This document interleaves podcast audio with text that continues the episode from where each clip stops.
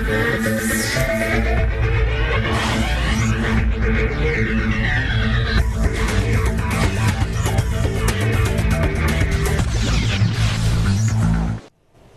Welcome back. You're watching Stockwatch with me, Julieta Televi, and taking your questions this evening are Jonathan Fisher from PSG Wealth, Sandton Grayston and Ashraf Mohammed from Corner Piece Capital. If you'd like to send questions to us, please SMS 41392, email stockwatch at bdtv.co.za, or tweet us at Business Day TV using the hashtag Stockwatch. Uh, Jonathan, Ashraf, good evening to you both.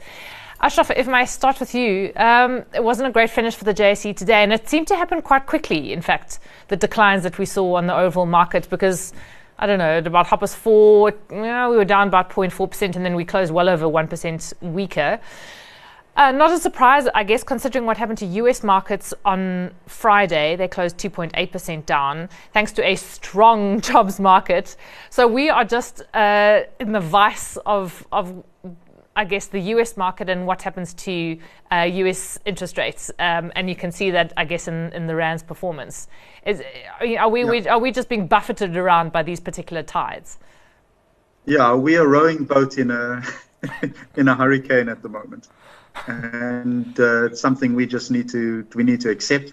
Um, you know, we were chatting off air about uh, the US dollar and the strength in the dollar. Well, you know, part of the the, the reason for the strength in the dollar is that um, the US has been very aggressive in raising rates. Um, they've gone from 25 basis points to, to 3% in a very short space of time. And um, other central banks haven't caught up to them. So if you look at the dollar index, it's up uh, 18% year on year. That's significant uh, currency moves are normally between 5 and 10% per annum. Yeah. Jonathan, um, the, the article I was uh, uh mentioning to you both before we went on air was an FT piece wherein the writer says that uh, Joe Biden, the US president, needs to do something about the wrecking ball dollar. He says that countries should have a coordinated approach to sell dollars because the problem at the moment is that the dollar is strong and therefore it attracts more money. So it's kind of a, it's the opposite of a vicious cycle in a way. Um, for those of us who might have thought about taking money offshore, do you just have to wait for this to kind of crack? I mean, presumably this is not an an um, an infinite or a this is not going to be the dollar into perpetuity. Um, well, at least I hope not. No, the dollar, in my mind, has always been the reserve currency, um, and in times of uncertainty, people want certainty, so they go for the dollar. Um, you know, just putting your money in dollars and not doing anything with it over the past two or three years would have been the best investment ever, mm. or one of the best investments, um, because of what's going on. So, how do you encourage other banks, central banks, or countries, or big corporates to sell dollar? You, you really can't. I mean, I think, as Ashraf mentioned earlier, if you're going to be raising interest rates continuously, that's going to encourage investors to um, take advantage of those higher dollar yields. Mm. Now, the only way other central banks can keep up with it is by doing the same, mm. by raising rates at a similar rate to what the US Fed's doing. Um, ultimately, you know, that's going to, I guess, um, have a negative impact on growth, uh, which is not the best thing. But I think really what's what central bankers and the Fed are trying to do is really try and rein in this inflation problem. Yeah. Rightly or wrongly, is this the right tool? We don't know. But um, mm. uh, it's a tough place to be in, you know, in terms of uh, currencies. All I can say is that the rand actually, yes, it has weakened substantially in the last six weeks against the dollar but seems to be doing slightly better than some of the other emerging yeah. currencies. Yeah, it's called comfort, but comfort nonetheless. Um, and uh, just, um, do you think uh, for both of you Thursday is going to be pivotal? I think it's the inflation stats are out on, on Thursday. Ashraf, is everyone going to be gnawing their fingernails to see whether there's any dip in inflation? Um, in the US? You know, the, the expectation is that it's going to be, you know, it's going to be slightly lower, but the quantum is is more the question. um, on everyone's minds, and then what the core CPI number is as well. Um, the the oil price or fuel price has been coming down in the U.S. Um, gas prices are fairly stable at the moment, but it's uh, it's your wages, it's your expected rentals, etc. That those are the factors driving inflation right now. Mm. Okay, well, we'll see what happens. Um, just getting to questions, a viewer has asked, and I suppose this pertains to what happens to interest rates, and um, and banks are actually doing quite well out of these high interest rates um, for now. Um, and the question is, with U.S. banks reporting earnings this week, expectations are for weaker performances with poor guidance. How correlated in terms of valuation are our big four in relation to the big U.S. banks? Um, Jonathan, what do you think? So look, I think just taking a snapshot um, of where our banks sit from PEs and dividend yields relative to the US banks. They're similar. Um, however, there's a big difference because our banks have actually been performing quite well from a operational and profitability perspective over the last six to nine months, um, growing earnings anywhere between the high teens to the mid 20s. Um, part of that has been the unwinding of the um, the reserves that they've been that they that they kept in place on the balance sheet and unwinding that through the income statement. Mm. Um, so that has helped. Having said that, comparing it to the U.S. situation, it's been the opposite. So if you look at J.P. Morgan and Bank of America's results for the last two quarters, their headline earnings per share have actually decreased substantially. Um, and so the, the headline earnings, yes, have decreased substantially. And one can actually see this in the charts. So if you look at charts of one year charts of those two American banks that I just mentioned, it's a one way traffic, you know, from peaks of a year ago all the way down to one year lows, whereas our banks are mixed. Um, mm. Some trending downwards, some trending upwards. Um, so that's a long answer to the correlation uh, question that came through. Maybe they're not on they aren't so correlated with the US banks. Yeah. Uh, Ashraf, would you agree? And do you think that's fair that you know South African banks are reflect uniquely South African conditions, and that's how it should be?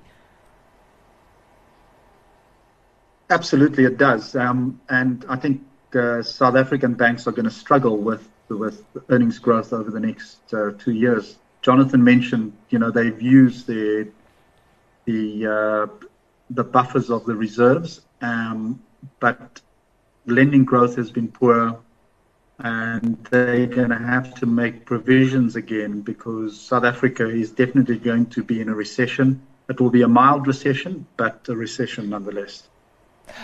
And uh, do you argue that because of Eskom, because of what's happened to commodity prices in the last couple of months? So, primarily Eskom, um, and then the the cost of goods.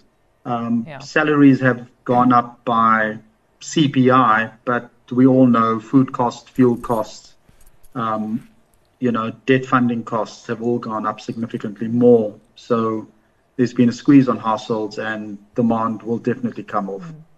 Um, Ashraf, I mean, to that point, I'll, I'll, go to Jonathan, maybe chip in here. Um, uh, on the point of raising further provisions, there has been some, I suppose, um, dismay with the banks in not releasing all the provisions that they raise against COVID in terms of dividends. Only a couple have been maybe more generous. And there's been some mutterings that uh, the South African banks have kept money aside to kind of smooth out earnings over the next couple of years.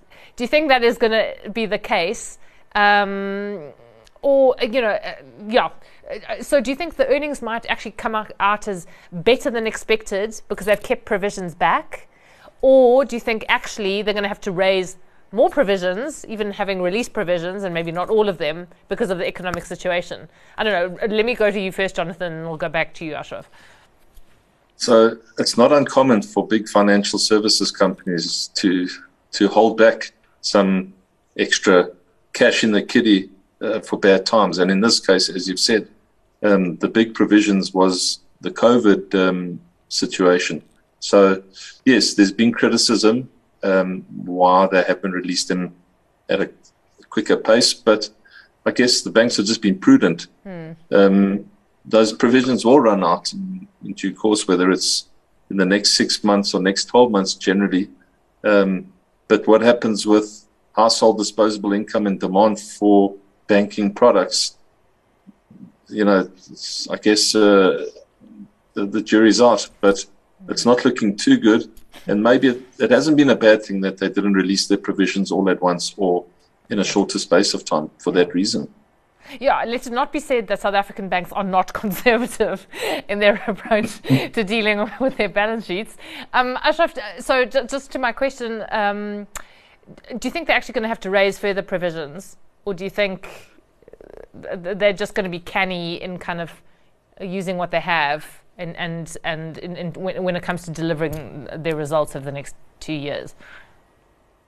I think they they will be very canny. Um, there are there are one or two in the corporate sector, one or two bombs that could go off if we get interest rates increase, you know, increase by another two percent. Um, but outside of that, I think uh, you know the the provisions are sufficient right now, and uh, they'll manage to get through whatever whatever hits them. Mm, okay. Um, I, am going to go to the the next question that we have after the break. So maybe I can just ask you um, about some of the trading updates that came out today.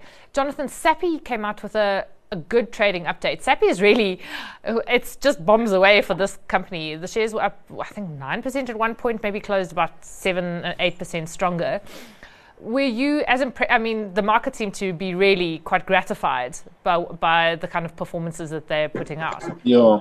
It's interesting because this was an update for the fourth quarter. In the third quarter, they came out with an update, um, basically warning the market that they're concerned about costs and gas prices or cost pressure um, going to affect EBITDA negatively. Having said that, um, now in this trading update, um, they say that the European gas price reduction has resulted in um, a strong fourth quarter EBITDA forecast. Um, and the market loved that. I mean, the shares were up 7 or 8% today. So it's nice to see a positive trading update like that coming through from, from a company like Sappi mm. when we thought it was going to go the other way. And actually, that positively impacted um, Mondi PLC um, to a similar vein, but not to the same extent. Yeah. So nice to see that from Sappi. Ashraf, on this basis, that you, you're starting to see really sustained performances from Sappi, which always had a quarter and then you would take a step back, and it was always very hard to see where Sappi might go. That actually they're proving themselves finally. That you, I mean, would it encourage you to buy the shares? Um, Julieta, I'm, the business is, has been pivoting for for the last uh, few years. So changing the the areas of focus in the you know, and trying to to drive up that EBITDA margin. But um, the other thing, the other significant move today for me was the fact that they were buying back their debt, um, and I think that would have given you know really a lot of comfort to equity shareholders because it does uh, it does take out the risk on that mm. particular company. Yeah, Jonathan, uh, I said one of the questions that came through um, was quite a nice one to chat around. And it refers specifically to Jean Pierre Verster's uh, um, appearance on Thursday night. And the viewer says uh, Jean Pierre said he prefers picking individual stocks rather than an index uh, ETF like the NASDAQ, etc., uh, because the ETF includes both good and bad stocks. But surely he can't just pick good individual stocks, otherwise, he has mastered investing. Well, I suppose that's what um, anyone who is an active manager hopes that they have done is master investing. And, and unfortunately, Jean Pierre um, isn't on the show this evening to answer to this, but I'll uh, send it uh, to, to, the crew so that he can actually talk to this. But um, Jonathan, the point is, you would be very lucky, anyone would be very lucky to take, say, 20 shares and each of them be winners. I mean, that's just about impossible. Yeah. Look, um, arguably, you know, who could be the best stock because in this day and age? You know, one can talk about Warren Buffett, Charlie Munger, um, and many others, but it's very difficult. I guess it's a lot easier in a bull market um, to get a strong percentage of your 20 stocks you know, as growth shares or not growth shares, but decent growth in terms of capital and dividends. But in a market like this, it's very difficult to pick winners all the time. Um, you know, we say that if you can get about 60, 65% of your calls right over the long term, you're doing pretty okay or pretty well. Um, but as I mentioned, it's very difficult in this market to be doing something like that. So, you know, everyone tries, we all try to do our research as diligently as possible um, based on the information that's out there and apply it to um, choosing various shares in various industries that we think are trading below intrinsic value based on certain assumptions. But, you know, you don't always get it right. Um, so the viewer is right. You can't get all your calls right, but you certainly want to get more than 50% and closer to 60 or 70%. Mm. But it's not easy. Ashraf, I mean, Jonathan says it's a difficult market to be picking shares. Is this not, however, the market in which you theoretically should be picking shares? I, it's, I mean, I, yeah, I mean, rather than and, and buying an ETF where um, if the mood and if the sentiment in the market is generally negative, then buying the market through an ETF surely is kind of the fastest way to lose money, rather than trying to find the shares that you think are actually going to do okay. Yeah, so you know, it's about the market in under these circumstances. It's about it's about buying quality. It's about buying, you know, earning certainty, etc.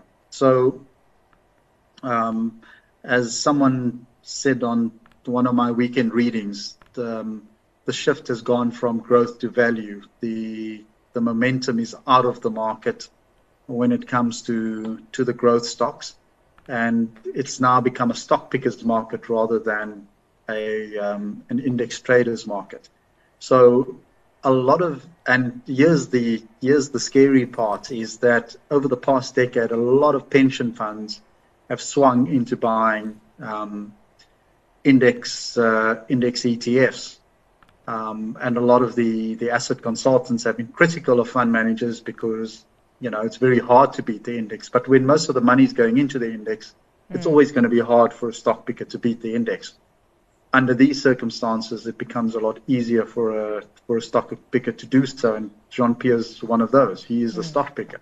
Mm. So, um, you know, he will always look to buy individual quality um, stocks. Yeah, which implies a hell of a lot of homework. So if you're a retail investor and you want to do it yourself, then you have to spend the time, and then you've got to take the losses on the chin, which is why m- most of us will have some sort of ETF exposure in our portfolios because we want the market. We don't have the time to look at shares all day. Um, you know, so I suppose it's kind of an endless argument, but um, but I guess the reality is that no one's ever going to get 100% uh, anything 100% right, uh, least of all in, in something as as emotional as the stock market.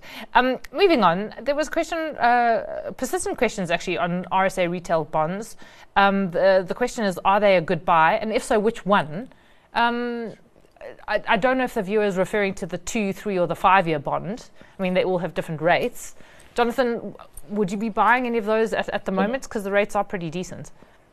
Yeah, so so the rates are pretty good. I don't follow that bond market too closely. Um, you know, if if I'm looking for a bond for a client or some exposure to that part of the market, I typically go for an ETF.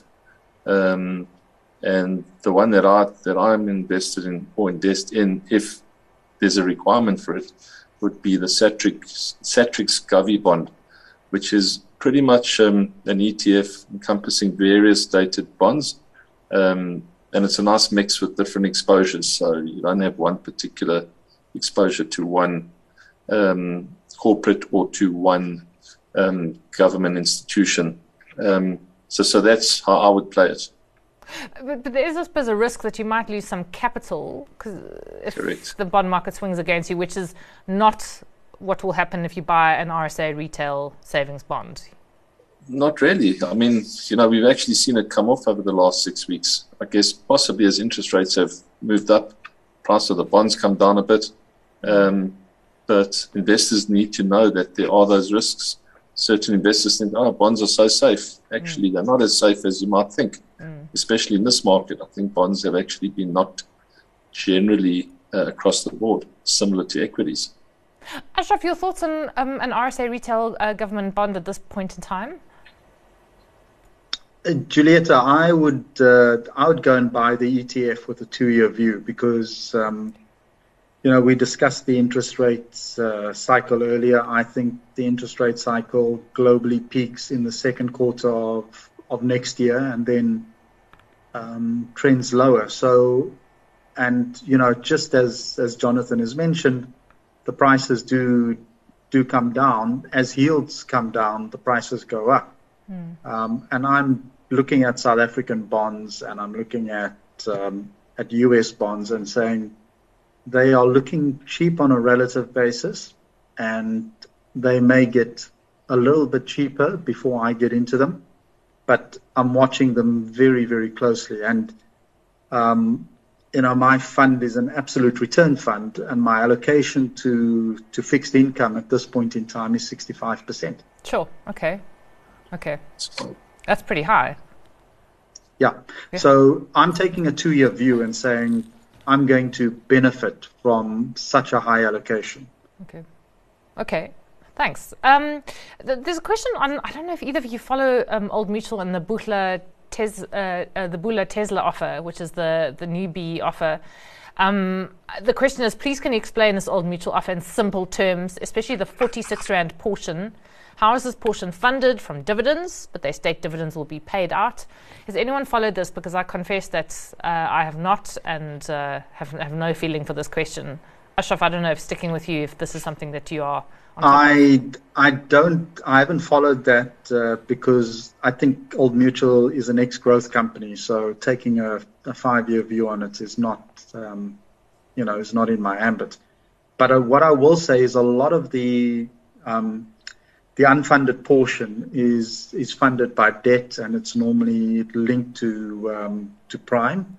So it has it has a creeping effect, um, and so you've got to hope that the share price um, grows at least ten percent per annum for hmm. you to to be winning.